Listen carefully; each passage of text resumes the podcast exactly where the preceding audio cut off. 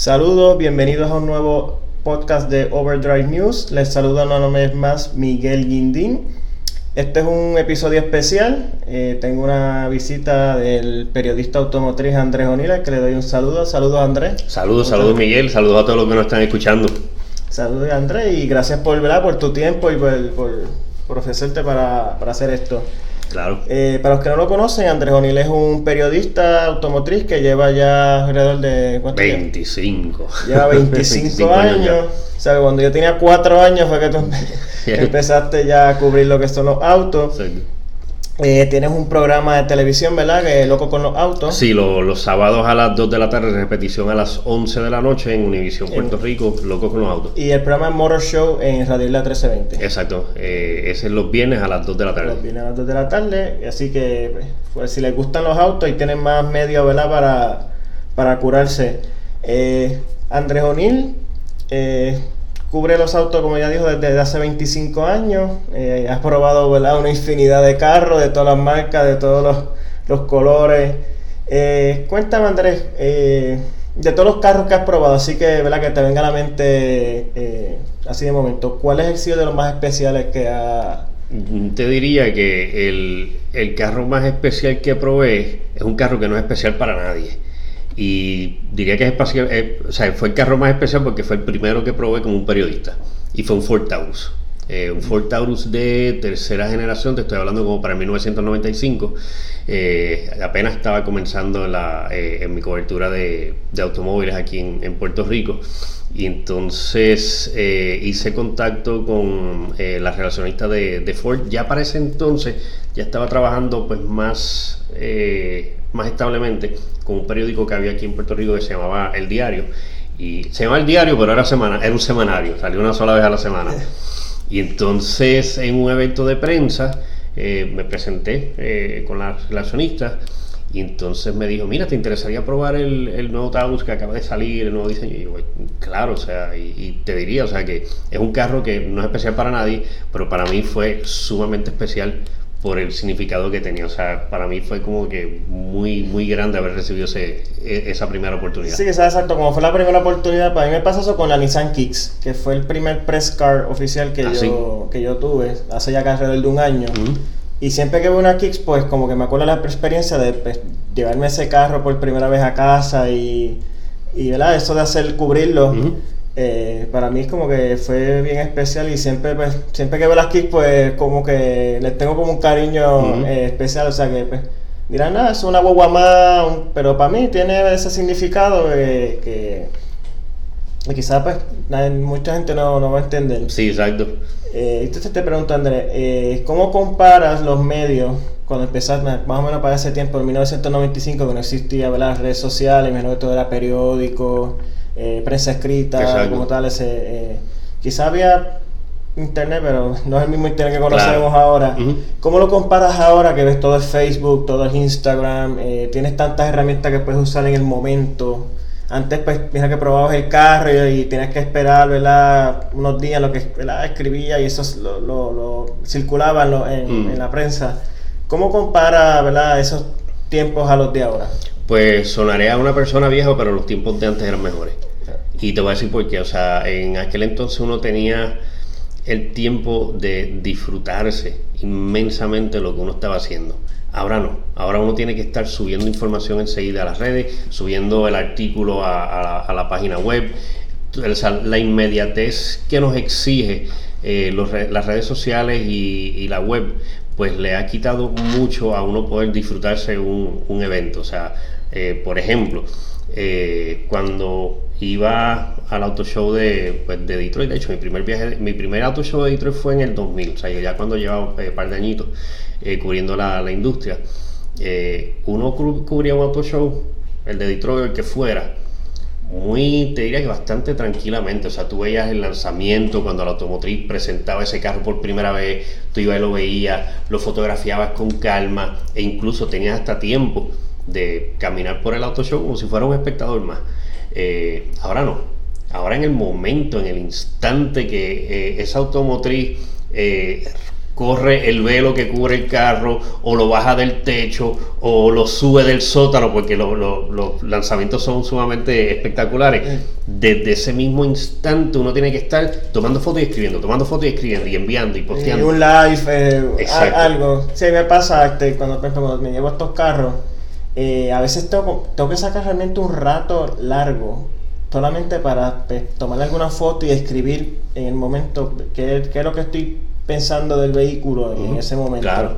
Porque yo siempre, ¿verdad? Me lo dan, ah, mira, voy a tener este carro este fin de semana y ya como que siento que la gente ya está esperando que uno diga algo. Eh, entonces, pues, como que quizás lo guías un rato, te paras a comer, mientras comes, pues ya tienes que ir, eh, eh, ¿verdad? Poniendo impresiones. Que primero que antes, pues, simplemente era guiar el carro esos días, como si fuera tu vehículo, ¿verdad? Te montaba, te baja, lo prende, guías a plaza, miras a tu casa y ya. Exacto. Solamente era después que lo entregaba y menos que entonces era que, que, entonces pues hacías esa, esa... Y ese, ese modo de antes, o sea, como tú dices, o sea, eh, también te permitía preparar un artículo mucho mejor, con mucha más sustancia, o sea, porque eh, ves el carro o lo pruebas y entonces tenías el tiempo, o sea, por ejemplo, mi sección eh, en el periódico pues era una vez a la semana. So, si yo probaba un carro hoy, tenía hasta casi una semana después para publicarlo. Y eso pues me daba tiempo a moldear un artículo más amplio, más completo, eh, mucho mejor redactado que tener que estar eh, tirando al momento. Me considero una persona muy cuidadosa de la gramática y de la ortografía, pero, o sea, con todo y eso, pues, eh, los errores que vemos hoy en día en todos los medios escritos, eh, especialmente en las partes digitales, es por eso, o sea, es la, la prisa, la, prisa, la inmediatez, quiero ser el primero. Yo prefiero, pues, tal vez no ser el primero, pero cubrir algo, o sea, presentarle un reportaje a la gente que sea de, pues, mayor sustancia. Sí, de calidad. Eh, a mí me pasa lo mismo, yo siempre a veces por la, por la prisa, eh, escribo y de momento rápido, después que lo, lo, lo pongo, eh, vuelvo y lo leo y siempre encuentro algo que, que, cambia, lo digo, espérate, esto quizá lo pudo haber dicho mejor, esta, esta se la pudo haber redactado mejor. Que es como, de verdad, por el momento, como que déjame poner algo y entonces como que no, no, no mides bien. Entonces, este, te pregunto, Andrés, eh, has cubrido vehículos por todo el mundo, eh, no solamente Estados Unidos, sino has ido a otras partes del mundo. Eh, el mundo completo no, ojalá, pero, pero, sí en áreas distintas, Asia, Latinoamérica, ah, pues, Europa. Ah, sí, así que, o sea, lugares bastante remotos, sí. lejanos. ¿Cuál de esos lugares que fue fuera de Estados Unidos para para hacer algo eh, ¿Cuáles de esos lugares ha sido la mejor experiencia en cuanto, o sea, no tanto el carro, pero el lugar donde, donde fuiste a, probar el carro? Japón. Japón. es otro mundo. porque Japón la cultura de los vehículos es... Eh, Japón es otro, es un universo aparte. O sea, está el planeta Tierra y dentro del planeta Tierra está este universo que se llama Japón. O sea, pues es bien distinto a, a, todo lo que, a lo que uno conoce. O sea, Japón he tenido la gran dicha que eh, pues por mi carrera he podido ir ya varias veces, e incluso me ha gustado tanto que en una ocasión, hace dos navidades, eh, llevé a, mi, a, mis hijos. Tengo una hija, eh, ambos mayores. entonces, pues, en ese año en específico, 2017, mi hija logró su grado de CPA y mi hijo se graduó de escuela superior. Entonces, a los dos los llevé a Japón. Y también les cambió a ellos el, el panorama mundial, o sea, ellos le encanta ahora Japón también. Y es por eso, porque es otro, es, otro, universo, o sea, es un mundo bien distinto, de mucha paciencia, mucho orden, mucho respeto, cosa que uno no, mucha limpieza, o sea, Japón, no hay zafacones en las calles, no hay zafacones en la calle, y tú no ves ni un papel en la calle, o sea, cuánta responsabilidad tiene la, es muy distinta que aquí ves el zafacón y la basura alrededor del zafacón. Exactamente, exacto. Y entonces, pues sí, o sea, Japón te diría que es de los, de los principales. Me, eh, ahí he ido, a Japón he ido con, con Mitsubishi y Toyota para cubrir el, el, el Tokyo Motor Show. Y entonces, y más la vez que fui por mi cuenta. Entonces, otro sitio así que me impactó mucho fue, eh, y, y es un lugar que no mucha gente logra viajar allá porque no es tan fácil llegar, eh, las Islas Galápagos. Eh, una ocasión fui para allá con Hyundai para probar la línea de ellos eh, Ionic, que encuentro que fue, pues, eh, supieron escoger el, escenario muy bien porque eh, la isla Galápagos, como sabes, es una reserva mundial de naturaleza. entonces, pues ellos quisieron promocionar unos vehículos amigables con el ambiente y los llevaron y e hicieron el evento allí. Sí, se ve, se bien interesante. ¿Y cuán difícil es llegar allí a, a, la... a Islas Galápagos? Pues eh, tienes que llegar primero a Ecuador y entonces desde Guayaquil o desde, eh, desde Quito puedes llegar a, pero hay que hacer, antes de llegar a Ecuador hay que, hay que llegar a otro eh, lugar. Bueno, por lo menos desde Puerto Rico. O sea, Puerto Rico desafortunadamente no tiene muy buenas conexiones para Latinoamérica. O sea, somos parte de Latinoamérica, pero nuestra única conexión directa es Panamá y Colombia. Tienes que llegar a Miami lo más seguro. en, ese, esa canción creo que fui por Panamá y de Panamá a Guayaquil. Después de Guayaquil a, a Islas Galápagos. Pero el, lo que dificulta también el poder ir allí es que por ser una reserva, eh, eh, ambiental, pues no todo el mundo puede entrar. O sea, no es como que compró un pasaje y ya, o sea, ellos tienen pues ciertas cantidades de personas y todavía lo, quieren limitar más todavía. O sea, que lo más seguro, pues, para que un evento así vuelva y se dé, pues va a ser este, más difícil. Sí.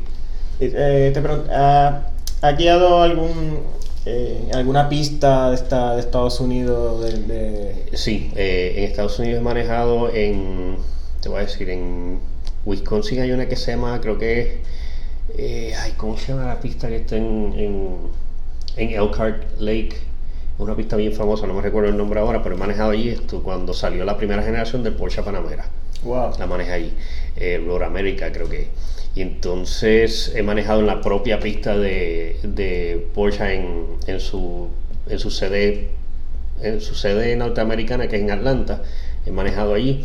¿Qué más esto? En California he manejado en The Thermal Club, que es tremenda pista privada, muy buena. He manejado en la pista de Laguna Seca cuando fue el lanzamiento del Mazda RX8. Esa de, las más famosas. Sí, sí, La famosa curva esta que es como una el corkscrew. Eh, sí, ahí tuve la dicha de manejarla con un Mazda RX8. Eh, y así sucesivamente varias, varias otras pistas también. Incluso tuve también la dicha de manejar Nürburgring. Eh, en un evento de de Porsche, precisamente. Y de hecho, no fue un evento. Nosotros fuimos para allá. Fue un evento bien fructífero porque eh, llegué a Alemania, a la ciudad de Dresden. Entonces allí probamos el modelo de segunda generación del Panamera, en una pista que queda casi en la frontera con Polonia. Entonces de ahí fuimos a Suecia a manejar el 718 Cayman cuando salió nuevo. Entonces allí manejamos una pista en, Suecia. No me recuerdo el nombre porque el idioma sueco es bien difícil de pronunciar y no me recuerdo. Entonces de ahí regresamos a Alemania para ir a ver eh, la carrera de las 6 horas de Nürburgring. Y entonces llegamos un día o dos antes y nos permitieron manejar modelos de Porsche en Nürburgring. Sí, que esa, esa, fíjate, ese es uno de los aspectos que siento que pues, tanto Estados Unidos como otros países nos llevan una ventaja, porque aquí pues las pistas aquí en Puerto Rico están... solamente, solamente Salina creo que ahora la, la que está ¿verdad? en funcionamiento y pues ahí donde necesitamos como que otra pista, alguna otra facilidad que que uno pueda ir y pues hay un tipo de carro que requiere pues un tipo de, pista ¿vale? para, para, no ver el potencial porque lamentablemente pues, hacerlo en la calle no es lo más responsable ni, obviamente no es legal. Que eso, eso, es una de las cosas que yo siento que aquí pues Puerto Rico estamos en cuestión de área automotriz eh, estamos atrás. Bien atrás. que, eso pues, para tú poder disfrutar de una buena pista pues tienes que, que entonces pues salir de, de la isla. Eso es correcto y es una, es una lástima porque, por ejemplo, en plena área metropolitana había una muy buena pista que era la de Carolina. Ah, y entonces la cerraron porque iban a hacer este mega complejo turístico y hoteles y yo no sé qué más. Y han pasado ya como 12 o 15 años y no han hecho nada. Nada, sí, eso está, es un terreno baldío allí. Que mientras tanto, durante estos últimos 15 años, los muchachos en vez de estar eh, o sea, los muchachos no responsables que corren en las, en las carreteras pudieron haber estado corriendo legalmente de una manera segura dentro de esa pista. Sí, que eso, eso es un problema porque eh, quieren erradicar las carreras clandestinas, pero cada vez eh, limitan más las vías legales de poder disfrutar el, el, deporte. Ahora mismo Ponce tampoco está funcionando. Es solamente, solamente es Salina. Entonces tú te compras un carro, quizás un Mustang, un Porsche, un Camaro, un tipo de carro así. Entonces tú dices, tengo que bajar a Salina. Exacto. Un día a semana. Para poder curarme un ratito, para volver por la noche y al otro día ¿verdad? trabajar y, y, volver a la rutina que Eh, eh, eh, es un poquito complicado, además que cualquier cosa, el carro una rotura o algo por allá, una grúa de salinas a cariametros, es un cantazo un golpe al bolsillo. Que había que ver si algún inversionista o algo, aunque sabemos que el gobierno es el que va a poner más para los permisos y, desafortunadamente y ese tipo de cosas, pues, es que va a poner las más. Estoy seguro que mucha gente que verdad pudiente tiene la intención de quizás crear algún complejo deportivo. Claro que, deberíamos para competir quizás no obviamente no con un laguna seca o, pero por lo menos a menor escala alguna, alguna pista donde pues tanto la gente pueda disfrutar del deporte como estas marcas podrán hacer sus presentaciones aquí locales eh, exacto. eh, verdad para competir con las de allá que son tan elaboradas. Cuando tú dices de, de, las marcas hacer sus presentaciones aquí en Puerto Rico es algo que he mencionado mucho en radio eh, el potencial que tiene Puerto Rico si tuviera algo tan básico como unas buenas carreteras, otras automotrices pudieran venir aquí a, hacer sus eventos. Y han ocurrido, con todo eso ha ocurrido. Aquí vino una vez. Eh, Creo que Mini vino una Mini. vez. Mini vino dos veces. Mini hizo para. Cuando lanzó el Mini Baseman, ellos hicieron un evento regional para Latinoamérica. Con todo y eso, era para Latinoamérica, pero con todo eso incluyeron unos cuantos periodistas, muy pocos, de Estados Unidos y Europa. Y vinieron aquí a manejar el, el, el Baseman. Entonces, eh, luego yo busqué en la web los reportajes eh, de los periodistas que vinieron aquí y muchos de ellos hablaron de cuánto les gustó la experiencia de, estar aquí en Puerto Rico, de manejar por las montañas, etcétera, pero todos se quejaron de la pésima condición de las carreteras. Sí, me acuerdo que yo leí el reportaje de Can Driver. Y mencionaban eh, The Battered Roads of Puerto Rico. Exacto. Entonces luego hicieron, o sea, a mí ni le gustó tanto Puerto Rico que aún con esa, eh, eh, esa desventaja de carreteras pésimas, cuando hicieron, hicieron un evento mundial que fue para la tercera generación del Mini Cooper de, BMW, porque si, si contamos el Mini Cooper original son cuatro generaciones, pero cuando hicieron ese evento, ese evento fue mundial, lo hicieron, la sede fue en Dorado, que se manejaba hasta Utuado y se regresaba por, por Arecibo. Eh, y son, es lo que digo, o sea, si tuviéramos algo tan básico como buenas carreteras, más automotrices se interesarían en venir aquí a hacer esos eventos. Y son unos eventos que mueven la economía. Sí, o sea, porque todas las noches de hotel, más la gasolina para esos carros, más las tres comidas diarias más los snacks para todos esos periodistas. O sea, eso mueve la economía. No, y periodistas pues, quizás salen del hotel y van, consumen, eh, ¿verdad? En algún negocio, quizás puede ser un negocio pequeño, la plaza, eh, ¿verdad? Que son distintas cosas que pueden mover la economía y pues por no tener algo, ¿verdad? Como ese tan, tan básico. ¿verdad? Seríamos unas simples carreteras eh, decentes.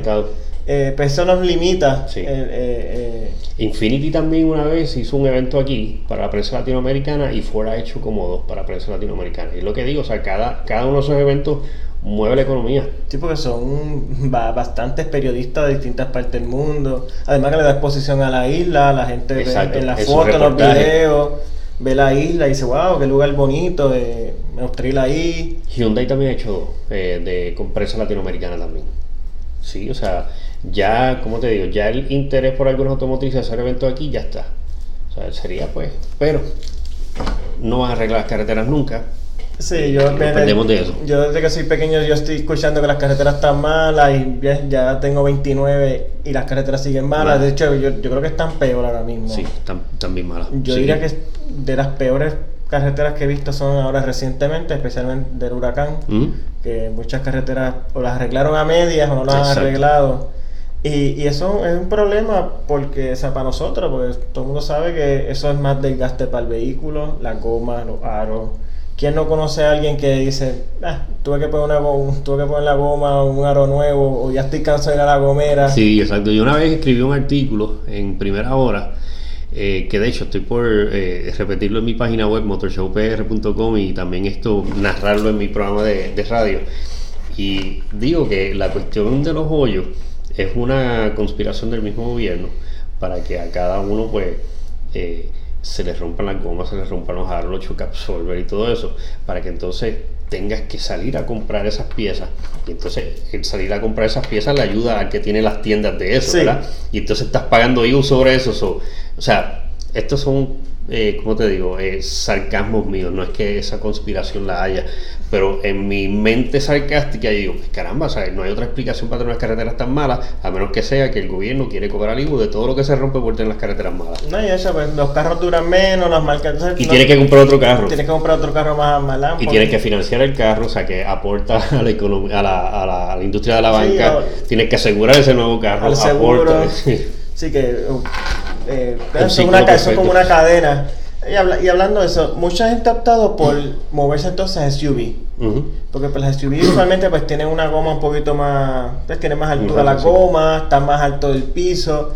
Eh, ¿qué, qué tú piensas? Esa, esa movida, ¿tú, la, ¿tú crees que las- es una, hay una buena razón por moverse a SUV? ¿O tú crees que al final del día pues más o menos lo mismo? Eh, Eh, yo te diría que, que sí, ayuda, en cierto aspecto ayuda, pero no sé por qué razón, observando bien a los conductores, yo diría que los conductores más changos son los que tienen las SUV más grandes. O sea, porque tú ves estas SUV imponentes, estos Wranglers, estas Escalade que son guaguas sumamente capaces que pueden trepar piedras. O sea, yo, yo he manejado el Rubicon Trail varias veces en un Wrangler y es increíble cómo ese vehículo se agarra de las piedras y pasa por donde sea. Sin embargo, eh, veo dueños de Wranglers, dueños de, de Titans, de tremendas pickups, de tremendos vehículos 4x4 que pueden pasar por cualquier obstáculo, las vueltas que dan para pasar una simple cuneta a un muerto. Están ahí como, pero caramba, o sea, tú puedes pasar y, y- y son como que extra miedosos para, para cruzar. El para chiste es que no es que compren un Wrangler, es que compran un Wrangler, le ponen un lift le ponen goma, eh, le ponen snorkel, rompemonte, 20 cosas y no lo sacan si llueve porque se ensucia. Exacto, Se le llena de fanguito el, el, el guardalodo. Eh, Yo diría, eh, o sea, la, la experiencia off-road más extrema de, de algunos eh, de alguna gente que tiene vehículos off-road es pisar la gramita frente a la casa. Sí, y, Básicamente. y entonces, pues, tú dices, es como yo invertir, comprar un Mustang, hacerlo supercharger, eh, meterle goma de Y pista. no lo pasas de 40. y no lo paso de 40 o, o no lo, simplemente no saco la marquesina. Eh, eh, no hace ninguna lógica. Mm. Yo en, en eso, fíjate, yo estoy como en un punto ahí como medio, porque a mí me gusta, sí, por lo menos una SUV, por la altura, los badenes, pues no tienes que preocuparte de dejar el bumper pegado. Exacto. Eh, estos, los muros todos los De parking, los parking. pues no tienes que preocuparte si uy, trepas el carro ahí cuando saques el, el- cuando des para atrás vas a sacar el bumper. Mm. Pero a mí me, yo, yo como que era- sí, me sigo prefiriendo el feeling del carro, como que... A mí- eh, A mí también. Este, estoy concuerdo contigo en eso. Eh, yo no soy no soy una persona de SUV. no, yo, no yo todavía no... no- Me gusta, les veo su utilidad y todo, pero no para mí no me gusta. A menos, la única excepción son las SUV pequeñitas. Eh, CX3, Kona, CHR, o sea que son así bien pequeñas, Sí. me encantan, me gustan mucho. ¿Pero por qué? Porque su, ta- su tamaño parece el de, el de un carro. Sí, es, técnicamente, yo las veo, son, son para mí como una hatchback alta. Exacto, Eh, sí. A mí me gustan las SUV, pero a mí no me gustan las SUV estas crossover, porque eso, como vuelvo, es un carro alto. A mí me gusta la SUV body on frame, o sea, Claro. la SUV tradicional, Mm. Forerunner, eh, Wrangler, eh, la Bronco que van a ir por ahí. eh, ese tipo de, porque siento, eso es una verdadera guagua. Sí. Yo sí voy a comprar una guagua, yo, yo quiero una guagua que yo sienta que me puedo trepar por donde sea realmente. Que sea realmente tosca. Ajá, porque al final del día, pues todo este tipo de guagua, eh, ¿verdad? Highlander, RAV4, CRV, todo ese tipo de guagua, eso es técnicamente un carro que lo levantaron un poquito y tiene ¿verdad? la practicalidad de la guagua, pero Mm. si el camino se pone malo, no vas a poder llegar mucho más lejos de lo que vas a llegar en un carro. Y, y eso es como que ahí donde yo estoy, porque sí, me gustaría de una SUV porque son menos preocupaciones, pero ahí más yo digo, no es que el, el feeling del carro eh, Mm. es otra cosa y, y- y a mí me gusta pues sentirme como que agarrado a la carretera este, Sí. cerca, siento que tengo más control y ¿verdad? siempre la ley del el centro de gravedad, siempre la SUV va a ser un poquito más alto. Sí, exacto. Eh, entonces, Andrés, eh, tienes una página bien interesante se llama Junkyard Treasures Ah, que Sí, sí. eh, la estaba mirando y has visto un montón de vehículos bien interesantes, lamentablemente no en las mejores condiciones. Eh, ¿Cómo empezó esto? Eh, ¿Cuál ha sido ¿verdad? de los vehículos que más que sí que recuerdes cuál más te ha llamado la atención? Eh, los- ¿En qué lugar, verdad? Como dice, random, por como decirlo así? Mm. ¿Cuál, es, ¿Cuál ha sido la, verdad, lo, que más, alguna anécdota o algo de esto de, la página de Junkyard Treasures? La, la Junkyard Treasures comenzó porque, eh, bueno, yo empecé hace como, te dije, o sea, 25 años de periodismo automotriz, pero como hace como 15, 16 años más o menos, como que entró la fascinación de fotografiar carros eh, desechados, carros abandonados, o, en buen puertorriqueño, carros yonqueados. O sea, yo pues estuve tanto tiempo eh, desde el inicio fotografiando carros nuevos, pero en un momento dado pues como que le vi cierta fascinación. Eh, y es que pues veo un carro así abandonado y, y esto pues lo he dicho muchas veces en radio. Cuando veo un carro abandonado, lo primero que me viene a la mente es la escena de cuando ese carro era nuevo y eh, el papá lo llevó nuevo y la familia lo vio la primera vez y todo el mundo está contento, o sea, porque el automóvil, y por eso es que tú y yo y los que nos están escuchando somos todos apasionados de los automóviles. Los automóviles tienen este extraño efecto en la gente de que crean pasión. O sea, ningún artefacto de la vida moderna nos crea pasión. Nadie es un vivo apasionado por su lavadora, ni por la batidora. Eh, bueno, algunos por sus computadoras y sus teléfonos, a menos, menos grado, pero ninguno crea la pasión con un automóvil. Y entonces, pues cuando es, eh, una familia tiene un automóvil nuevo, aunque sea un carro usado que llevan por primera vez a la casa, es un acontecimiento. Y eso es lo primero que me viene cuando veo los carros eh, así. O sea, les veo cierta, por así decirlo, les veo cierta poesía. El carro me cuenta una historia, es como las ruinas de un castillo. Pues comencé a fotografiar los autos abandonados. Eh, alguna gente en el trabajo me decía, pero usted es loco, tú estás fotografiando esos carros. Y yo, bueno, a mí me gusta. Y entonces, pues, en un momento dado, pues ya tenía una colección bastante grande de fotos y abrí esa página en Instagram. Se llama Junkyard Treasures. Eh, de hecho, antes de abrir la página, eh, cuando estuve en primera hora, puse un artículo, una fotogalería de carros abandonados que recuerdo hice las dos páginas centrales de mi edición, puse tal vez como 16 fotos de carros abandonados. Y la, titulé Tesoros en el Junker. Y ese artículo a la gente le fascinó. Y yo, ok, caramba, pues entonces yo no soy el único loco desajustado mental que le gusta un carro podrido. Y entonces, pues ahí lo pasé a Instagram y la puse Junkyard Treasure. O sea, en, en, en Instagram, por ser una plataforma tan universal, eh, escribo mayormente en inglés, por eso la puse en inglés. Y entonces pues empezaron a, unirse gente a la, a la página, a seguirme de todas partes del mundo. Y es una página que llevo, tiene casi 10.000 seguidores, más o menos. O sea que no es un número súper grande para una superestrella de, de, la, de las redes sociales. Sí, no son números, ¿verdad? Pero una página de una Kardashian o algo así, pero...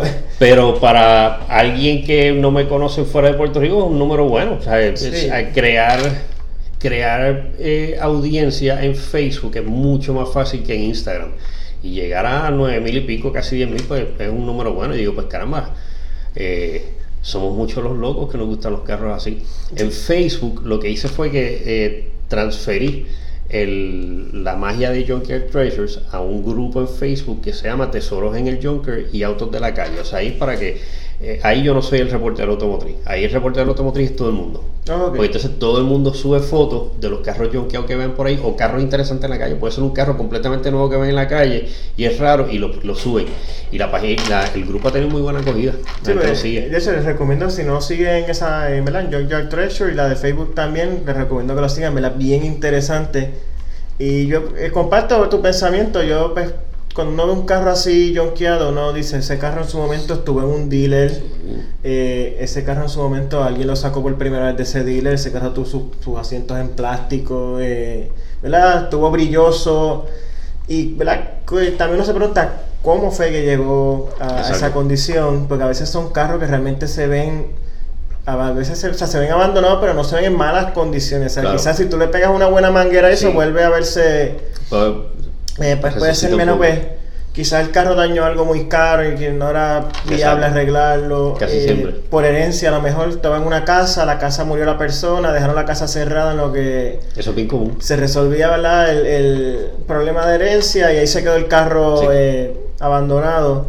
Pero sí es interesante, ¿verdad? Como, como ese carro, de un carro nuevo, que hizo feliz a alguien en su momento, cómo llegó ahí entonces, pues como tú dices, es que en el carro no pasa tantos momentos, uno pasa tanto tiempo, eh, uno pasa buenos momentos, uno pasa malos momentos, eh, día, noche, entonces uno va a trabajar 5 de la semana, pues ese tapón, o sea, por lo menos como dos o tres horas que pasa en el carro diariamente.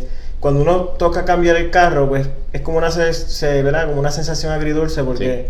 Eh, estás, entusiasmado por el vehículo nuevo, pero ahí más miras el viejo y pues como que te da sentimiento. Es correcto. Y yo por lo menos me pregunto, pues el próximo dueño lo cuidará igual, eh, después que yo lo cuide también, ¿verdad? Que, que el próximo dueño lo cuide igual, eh, por cuántas manos más pasará. Exacto. Eh, entonces, pues, llegará un momento que sí, terminará lamentablemente en un, cuando pase su vida útil en un, en un Junker. hasta, que llega a su final cita con la aplanadora y ahí no hay vuelta atrás. Ahí ya no hay vuelta atrás. Y pasa mucho eso, que llega un momento que el vehículo pues deprecia tanto, quizás daña una transmisión, daña el motor o algo, y pues eh, el carro vale que sido 1500 pesos y, y arreglar el motor vale 3000. Exacto, no, no, hace pues, no hace sentido. Y pues ahí lamentablemente ya pues el carro ya a menos que le tengan tanto amor al carro, que o sea, ahí sí, o sea, en, esto de, restaurar automóviles hay veces que es cero negocio, o sea, es simplemente por amor al arte o por amor a ese automóvil. Sí, porque realmente el carro es, el carro es una pésima transacción, porque el carro de, saco, el carro pasa una goma de fuera al dealer y ya, ya vale 30% menos. 30% menos, que, es como te simplemente por quererlo. Es, como algo sentimental. Y, no todos los carros pues van a valer en un futuro, o sea, no todos son carros clásicos, no todos van a ser carros clásicos ni... ni es que no van a tener ese valor. Eh, y no sé si te has fijado que por ejemplo, el carro de los 90, eh, ¿qué más tuve? Corolla, eh, Tercel. quedan bastante. Hay uno que yo he visto una que otra Winstar, eh, muchas Cherokee de la XJ, Wrangler. Gran Cherokee también quedan muchas. O sea, Jeep en general quedan bastante, pero son pocas marcas. Sí.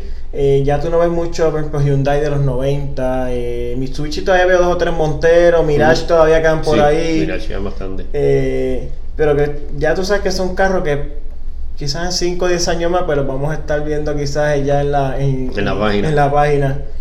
Que, pero me, me sorprende la cantidad de Cherokee XJ que quedan por ahí. Queda mucho aquí, sí, o sea, hay que cada país tiene como que su propio seguimiento hacia un carro en específico. O sea, aquí la, la Cherokee. Es más, te diría que hasta ciertos pueblos y regiones tienen un seguimiento a un carro en específico.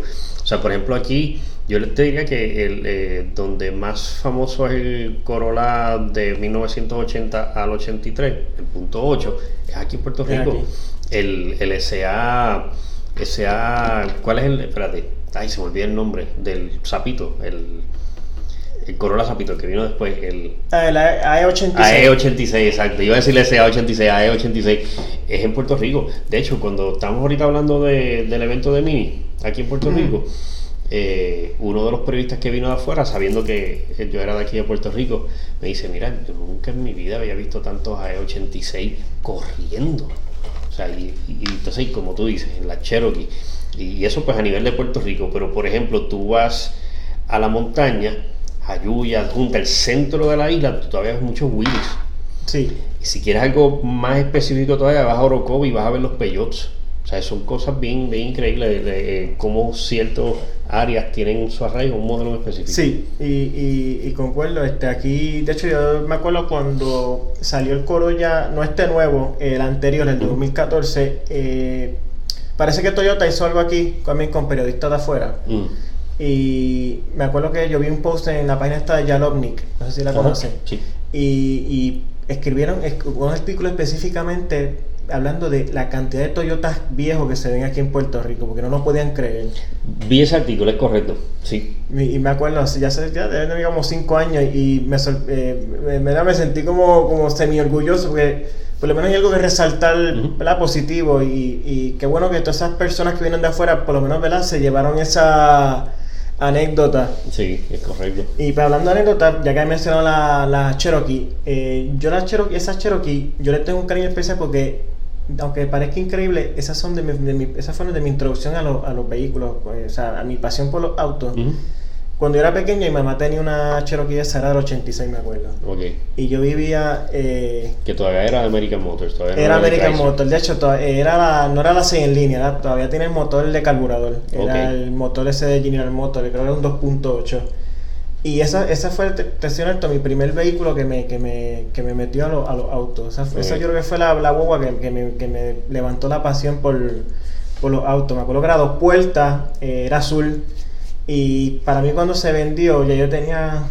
Yo tenía, yo tenía como 10 años cuando vendieron. Para mí eso realmente fue una Traumático. un, tra- un traumático, pero yo era una guagua ya de 14 años, ya estaba la pintura media desmerecida, eh, ya, ya tenía un par de años y siempre he querido, eh, en algún momento quiero tener una guagua, Conseguir una. conseguir una, y por lo menos sé que todavía quedan bastantes.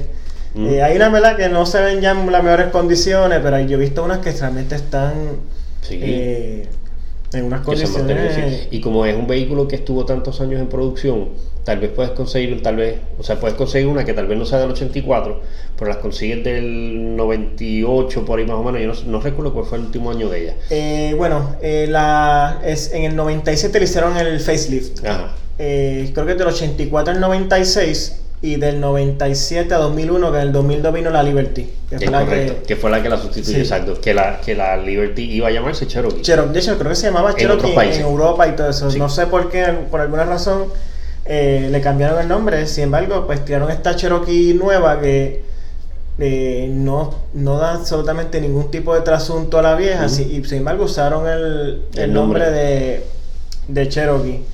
Y te pregunto, André, eh, tú sabes que está la industria, pues, yo diría que de los 10 10 años para acá ha ido a pasos agigantados. Ya estamos hablando de vehículos electrificados, vehículos eléctricos, llegó la, los Tesla y, y ha sido una sensación. Eh, ¿Qué tú opinas de esto? ¿Tú crees que de aquí a cinco años ya vamos a estar eh, la mayoría de las personas guiando ya vehículos con algún tipo de ele- electrificación? ¿Tú crees que todavía el motor de gasolina per se va todavía a subsistir por algunos años más? Yo pienso que algunas compañías ya están hablando de que sí, de hacer su línea exclusivamente eléctrica. Yo no sé por qué, pero yo que todavía van como que muy rápido, como que Mm. yo no sé si todavía la sociedad, especialmente aquí en Puerto Rico, que pues sabemos que la industria, perdón, el sistema eléctrico es un sistema tan deficiente, todavía dependemos de combustibles fósiles Increíble. que o sea, técnicamente no estamos haciendo gran avance porque si tenemos que usar eh, combustible fósil para generar energía, para cargar nuestros autos, pues estamos usando... Todavía estamos contaminando por eh, cielo. exacto. Pues, yo siento que Puerto Rico va a ser de los últimos lugares, si acaso, del mundo que va a Mm. adoptar por completo y es porque quizá no va a quedar más remedio. Pero tú piensas como yo que la, quizás algunas marcas van demasiado rápido o, o, ¿cómo tú lo ves? ¿Cuál es tu...? Pues yo creo que, o sea, eh, sí va están yendo rápido, pero me alegro. Eh, o sea, y te digo que me alegro por la cuestión de que mucha gente cree que los automóviles eléctricos es como que algo nuevo. ¡Wow! Un carro eléctrico. oh, Sí. qué- ay. Y hubo automóviles eléctricos desde la misma infancia del automóvil. O sea, cuando el automóvil fue creado, que salen entonces todos estos inventores a hacer un carruaje sin caballo, pues los hacían con motores de gasolina, eh, con motores de vapor, o sea, también esa otra cosa, ah, el, auto, el carro que corre con agua, los había, había eh, y había carros eléctricos. Eh, la única razón por la que el, motor de gasolina fue el que se el que dominó por algo tan simple porque un tanque de gasolina te lleva mucho más lejos que una carga de batería y más todavía en aquellos tiempos más todavía en aquellos tiempos.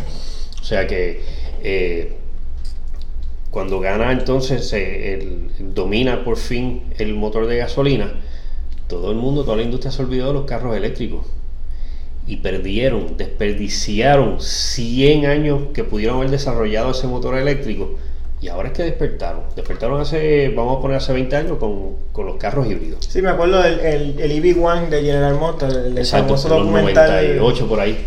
Algo así, 97, 98, sí. Y, y antes eran carros que lo que corrían eran 50 millas. Un poquito. Entonces corrías 50 millas, entonces tienes que cargarlo 12 18 horas, sí, 18 horas. Que, eh, ahora por lo menos estamos viendo quizás con estas estaciones de alto voltaje, en, en dos horas tienes el carro casi cargado, Sí. algunos hasta menos. Hasta menos. Que eso pues te puedes ir a comer en algún restaurante, más o menos lo que sea lo que vas a estar allí, que lo que tú comes pues Carga.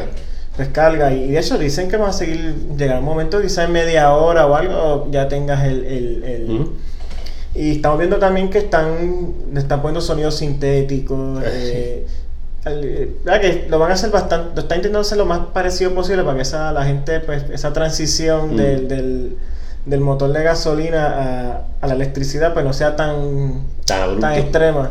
Yo lo que sí pienso es que vamos a ver eh, los carros híbridos, van a, eso sí va a, ser, va a volverse más común. ¿Te acuerdas cuando los carros híbridos eran solamente el Prius, el Civic?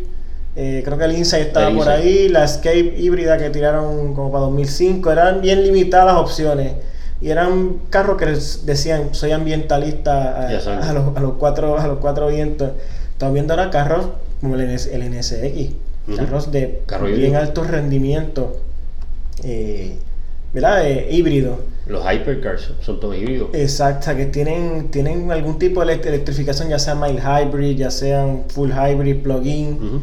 Yo lo que pienso es que sí, eso se vuelve más común. Quizás vamos a ir viendo carros que quizás no eran híbridos, van a seguir siendo híbridos. Como el Corolla. El, Corolla, sale ahora híbrido. El Corolla, este, aunque es a menor escala, la RAM, eh, la RAM 1500 que tiene el sistema de sí. Torque. El Jeep creo que viene también con un sistema similar. Eh, creo que los AMG van a ser en alguna manera eléctricos toda la línea, o sea, ya sea de mild hybrid o, ¿verdad? Eh, plug-in. La línea Polestar de Volvo, que va a ah, ser completa eléctrica. Eh, Porsche también viene con, con, O sea, que es cada vez más común y ese estereotipo de que el vehículo híbrido es para un, lo que es un tree hover, eh, pues no es, ya se cada vez se va rompiendo más esa... El estigma. Ese estigma. para, para mí, para que yo, yo sí siento que los vehículos eléctricos van a ir, van a ir a, eh, abarcando cada vez más y más y más por ciento del, del mercado. Llegará un momento que quizás pues llegará que es como 50-50 y si después se inclinará a favor de los... Claro. Pero para mí yo creo que por lo menos va a pasar por lo menos como quizás 5 o 10 años. Yo te diría, eh, sí. Eh, Tal vez no tanto como 5, pero sí 10. O sea, el 5 vamos a ver bastante crecimiento.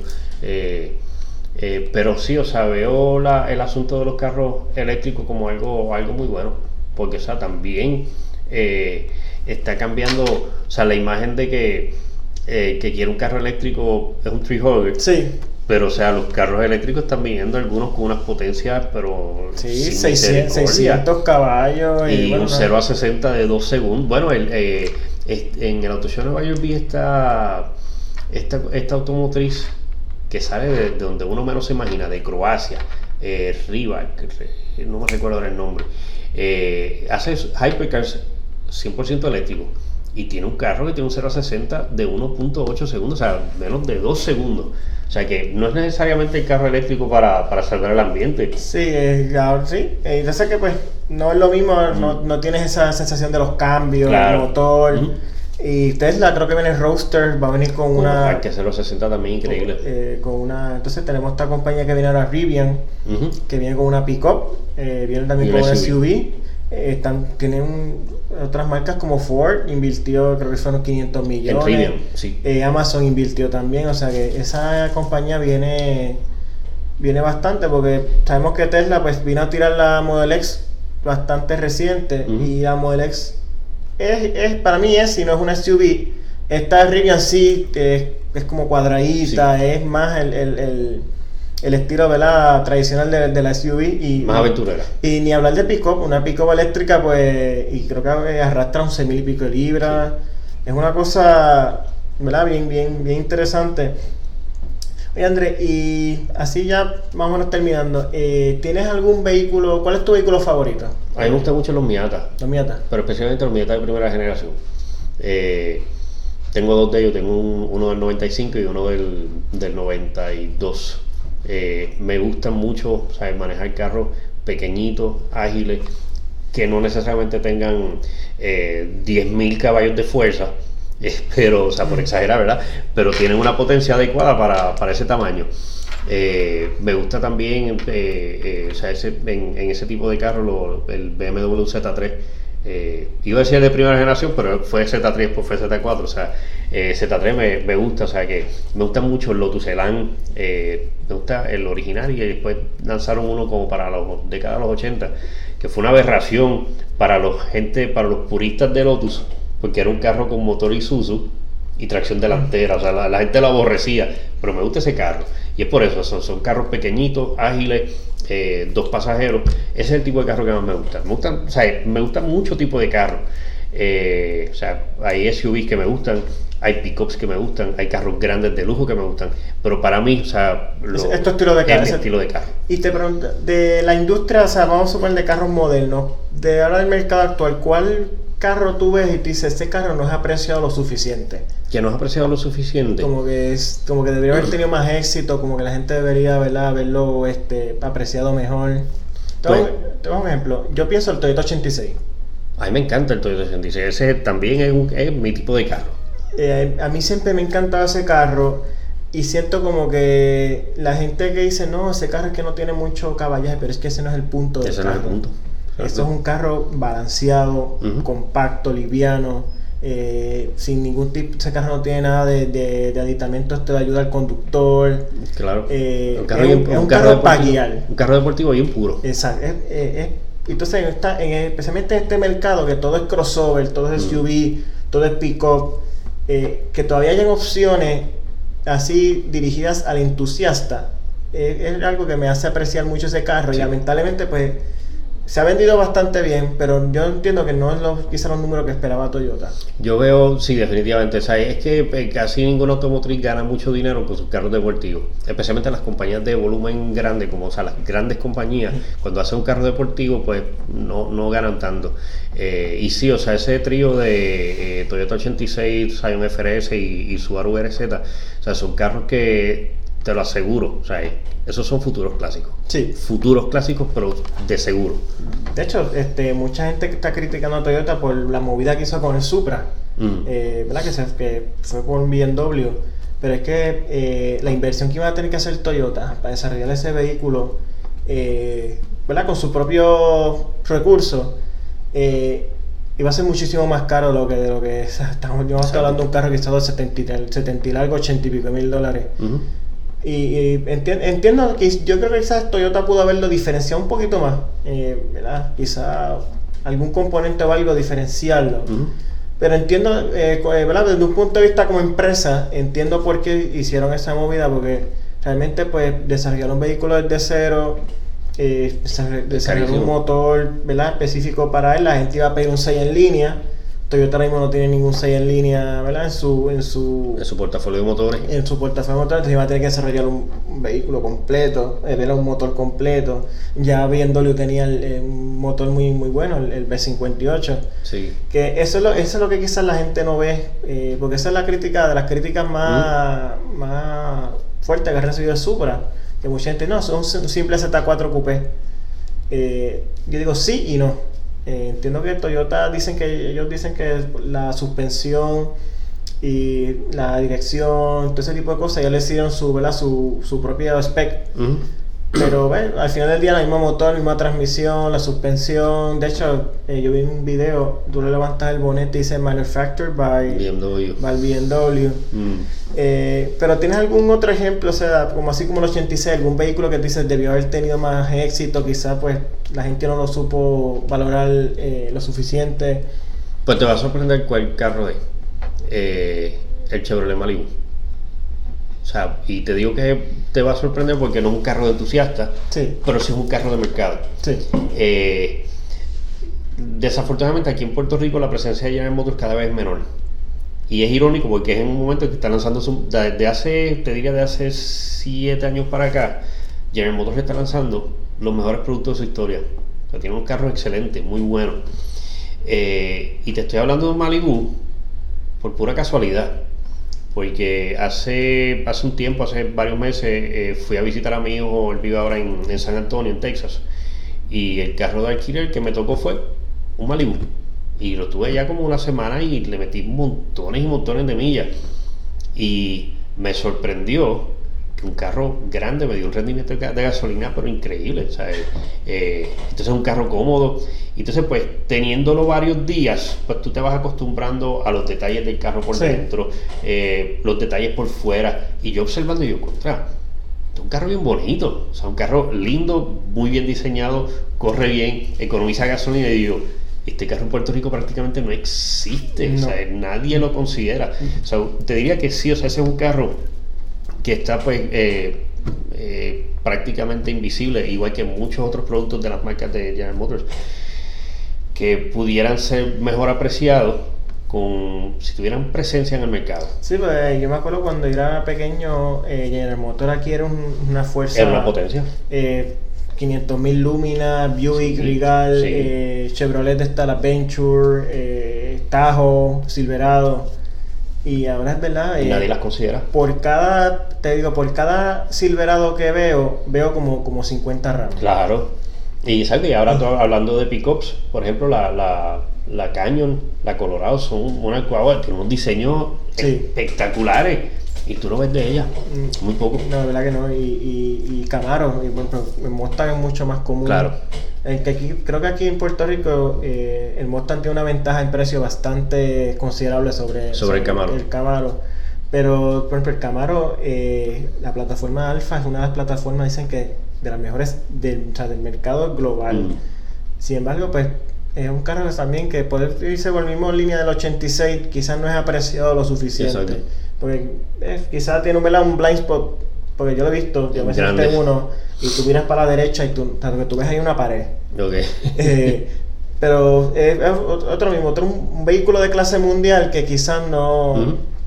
Y fíjate, me gustaría, ahora que tú lo dices, eh, que el Motor pudiera hacer algún comeback eh, aquí en Puerto Rico, que, que, podamos volver a verlo como, ¿verdad? como una marca más que cuando tú veas un Chevrolet no pienses que estés viendo un casi un exótico de, lo, un unicornio. de lo, de lo, poco común que son. Y pues, ya ir cerrando este eh, ya, ya, ya llevas 25 años ya ya tú has visto y que no has visto. Eh, ¿Todavía tienes eh, alguna, sientes que hay alguna cosa que quieras no has cumplido? Eh, ¿Hay algún, te gustaría quizás ir a algún tipo de evento o algo quizás no has podido participar? ¿Piensas todavía seguir ¿verdad? cubriendo autos? ¿Cuántos planes tienes en cuanto a nivel personal? Bueno, en cuanto a seguir cubriendo, siempre he dicho que no me voy a retirar nunca, o sea, voy, a estar bien viejo todavía cubriendo autos, porque, o sea, para mí cierto, es, la, es mi manera de ganarme la vida, pero me la disfruto. O sea, en esto pues uno a veces tiene, o sea, cuando uno es un periodista independiente, uno trabaja siete días a la semana. O sea, tú no te das cuenta, pero un sábado, un domingo, tú estás sentado en la computadora en tu casa, eh, organizando fotos, escribiendo, etcétera y o sea, cuando uno viene a darse cuenta, uno está trabajando siete días, pero lo estás pasando bien, lo disfrutas, lo porque es, como es tu pasión, pues ni siquiera lo ves como un trabajo. Exacto. Lo ves como más bien como para trabajo y hobby a la vez. Por lo tanto, o sea, me veo en esto, o sea, 25 años más hasta donde mi salud me dé. O sea, eh, de hecho, y esto pues te lo traigo como manera de anécdota para ilustrar lo que quiero ser yo. Eh, en, muchos eventos eh, periodísticos en, Estados Unidos, autoshows mayormente, eh, llevo años topándome con este señor que es bien, bien, bien mayor, es un periodista estadounidense, eh, pero bien mayor, o sea, puede ser abuelito de, mucha gente. Yo digo que es tan mayor que lo más seguro fue a la, a la a la conferencia de prensa del Ford Model otro. Entrevistó a Henry Ford y todo lo demás. lleva muchísimos años. Ahí después le gusta, o sea, mientras pueda, él va a seguir. Pues así sigo, eh, voy a ir yo. En cuanto a qué me gustaría alcanzar, eh, me encantaría ir a uno de los autoshows de Europa. ¿sabes? Eh, son cinco los principales autoshows del mundo. Y de esos cinco, pues me faltan los tres de Europa. O sea, pues he cubierto Detroit, he cubierto Tokio. Me falta todavía los tres de Europa, que son Frankfurt, Ginebra y París. Eso no los he cubierto nunca. Eh, eso pues me, encantaría hacerlo. Sí, que eso, eso quizás como que es una cosita que no, tú sientes que no, que no has logrado. Y ahora aprovechando que mencionaste los autoshows, eh, este, de esos que has cubierto, eh, ¿cuál, es el más que te, ¿cuál es más que te gusta? Eh, pues no sé si por la época del año, por el lugar donde lo hacen. ¿Cuál es el de esos autoshows que verdad que has podido participar? Es el que más, tú dices, este es el que más me gusta ir a, cubrir. Mucha gente lo odia, pero a mí me fascina el de, el de Detroit. Y es porque me gusta la ciudad de Detroit mucha gente odia la ciudad de Detroit, odia el auto show, pero a mí me gusta Detroit. Detroit es una historia de, o sea, una, una ciudad de tanta y tanta historia que de hecho en, eh, desde que comencé a ir ahí en el 2000, siempre he visto una similitud con, de Puerto Rico con Detroit. O sea, recuerdo pues que ya algunos economistas más adelante, como en hace siete años, empezaron a comparar a Puerto Rico con Detroit por las cuestiones de la quiebra. económica, sí. Hasta, hasta los políticos corruptos tiene Detroit, igual que Puerto Rico. Eh, pero cuando empecé a ir, yo decía, caramba, aquí hay una similitud grande, o sea, en, cuestión de deterioro y todo demás. Y me gusta mucho Detroit. Eh, el auto show de, de Tokio eh, también, o sea, el simplemente estar en Tokio es otra cosa. Y entonces, pues ver allí carros eh, tan espectaculares, o sea, porque por ser en Tokio, pues Toyota lleva y te presenta un 2000 GT. O sea, ¿cuántas personas han estado toda la vida locos por ver un GT? Y lo he podido ver en persona, o sea, que, que sí, o sea, esos son autoshows que pues a mí me, me fascinan. y él, también lo que siempre he dicho, o sea, que es una carrera muy gratificante. O sea, uno puede poder trabajar en lo que te gusta tanto eh, y ver cosas que tanta gente quisieran ver. Y uno pues las puede ver y por eso pues eh, mi manera de compartir mi cobertura es como que no tanto como que de un periodista supuestamente experto, pues tampoco me gusta que me digan experto, simplemente pues sí sé de auto, pero hay gente que sabe de auto. Eh, seguramente hay muchas cosas de automóviles que tú sepas que yo no sé y cualquier persona sabe más algunas cosas que, yo, o sabe más que tú. Entre todos compartimos conocimiento. Sí, porque es una, eh, los autos es una cosa tan amplia que, yo creo que uno nunca va a tener de aprender de auto. Exacto, yo siempre digo que el tema de los automóviles es uno de aprendizaje perpetuo. Sí, porque eh, es una cosa, realmente los autos tienen poco, más o menos ciento y pico de años ya de historia y es que es tantas cosas, tantos modelos que han salido, este, tantas marcas, motores. Las eh, relaciones entre marca y marca. Eh, colaboración entre marca y marca. Entonces, si le sumas, pues, eh, como tal, lo deportivo, eh, las Le Mans, todo ese tipo de carreras.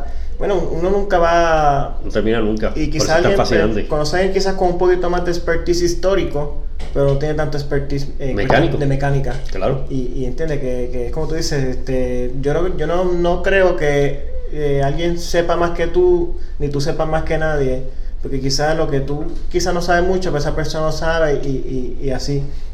Pues yo pues, eh, obviamente yo mi, mi carrera acaba de empezar, yo empecé con esto hace ah, como un año, año y medio. Eh, todavía no, no he tenido oportunidad de salir de Puerto Rico, pero entiendo que pues, voy a buen paso. Eh, ya he cubierto bastantes presentaciones aquí, ya también he tenido la oportunidad de, probar vehículos eh, aquí. siempre, te, lo admito ahora, siempre te veo a ti como, ¿verdad? como, un, como una inspiración, ¿verdad? Como, como un buen ejemplo a seguir. Gracias. me gustaría ver, seguir algo, más o menos algo similar a, a tu carrera, salir de Puerto Rico. explorar otros países mientras ¿verdad? no guía un carro, ese tipo de cosas. Así que nada, yo creo que ya con esto podemos ir cerrando, Andrés. Eh, te doy las gracias por sacar tu tiempo. Eh, te deseo mucho éxito en Lo, lo, que, lo que siga haciendo.Igual para ti. Eh, nada, ya volviendo a mencionar, John Yard Treasures en Instagram, Motor Show PR, eso está en... Motor Show PR está en ambos, está en Instagram y Facebook. En Facebook. en Facebook está Tesoros en el Jockey Autos de la Calle. Eh, y mi canal de YouTube, Andrés O'Neill. Y la página web, motorshowpr.com. O sea que ahí tienen mucho material también para que, pues si no lo, pues, si no lo conocen, pues se pongan al día. Eh, ya ustedes saben dónde encontrarme, Overdrive News PR, Facebook, Twitter, Instagram, eh, todo un par de videos nuevos que subir. Eh, nada, yo lo que voy a hacer hasta la próxima, Andrés. Una vez más, gracias. Y gracias a ustedes por, por escuchar. espero que les haya gustado este episodio. Esperen episodios similares próximamente. Así que nada, un saludo.